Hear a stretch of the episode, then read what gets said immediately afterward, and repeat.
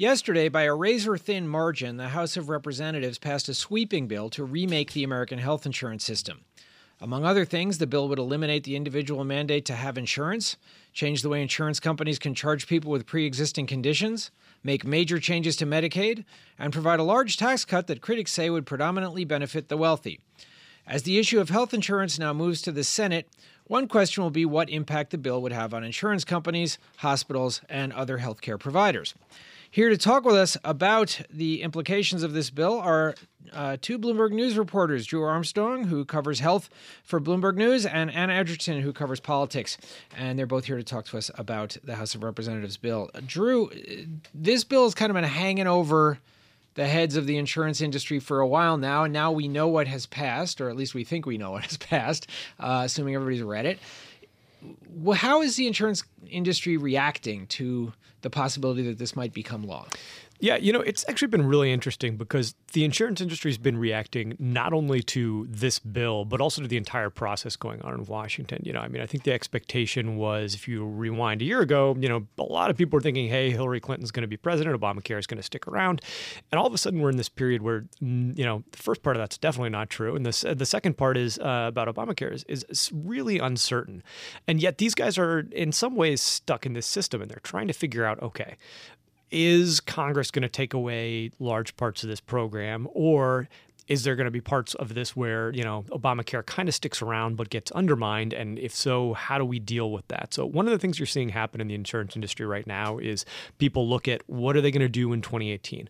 They're raising rates, they're pulling out of markets, they're doing everything they can to build in, you know, uh, protect themselves financially from a from a program that, in for a lot of these guys, has been really unstable. We've seen most of the major for-profit publicly traded insurers already largely pull out of uh, pull out of Obamacare, and I think that they're looking at this at the Republican bill and saying, hey, if this thing becomes law, there's going to be less money in the program, there's going to be less people in the program. This is probably not a great deal for us, and it probably further destabilizes these Obamacare markets that everybody's complain, been complaining are really hard for them to make work from a business perspective, probably makes it even more difficult for them to play in here. So I think you're going to see a further pullback from the insurance industry um, than we already have, and that is kind of ongoing right now as we speak.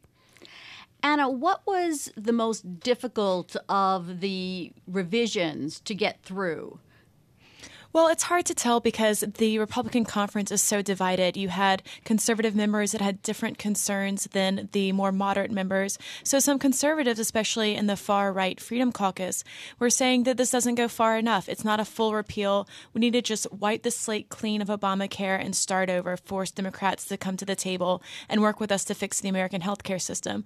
Whereas moderates were saying, you know, a lot of the Obamacare provisions are popular in my district. You know, I have constituents that have benefited from this. So they were a bit more wary of completely gutting the Medicaid expansion and doing away with some of the protections for people with pre-existing conditions. So that's what made it so hard to get this bill passed through the House is because they were trying to craft a piece of legislation that satisfied very different ideological aims.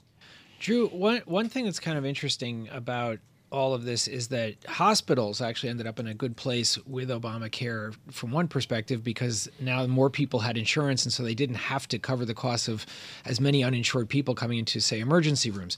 How are hospitals reacting to all of this? Well, you bring up a really interesting point, actually, because I, I want to compare what happens to hospitals and what happens to insurers, you know, under these various scenarios and the difficulties that both of these guys have been uh, feeling under the law.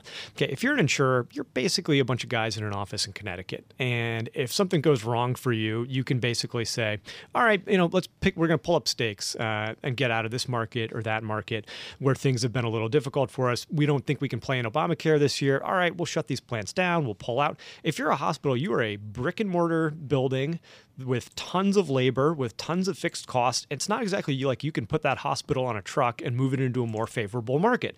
You've still got to take care of people whether or not they're covered. You've still got to take care of people whether or not they've got good insurance.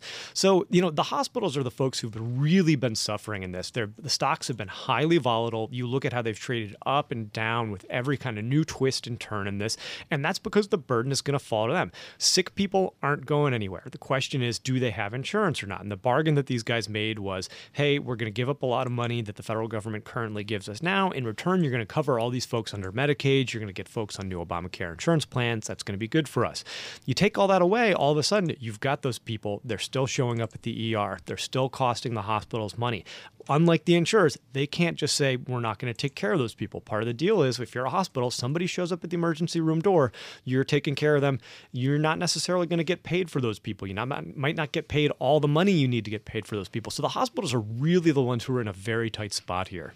All right, well, our thanks to Drew Armstrong and Anna Edgerton of Bloomberg News for being with us today. Coming up on Bloomberg Law, we're going to talk about what happens when this issue gets to the Senate.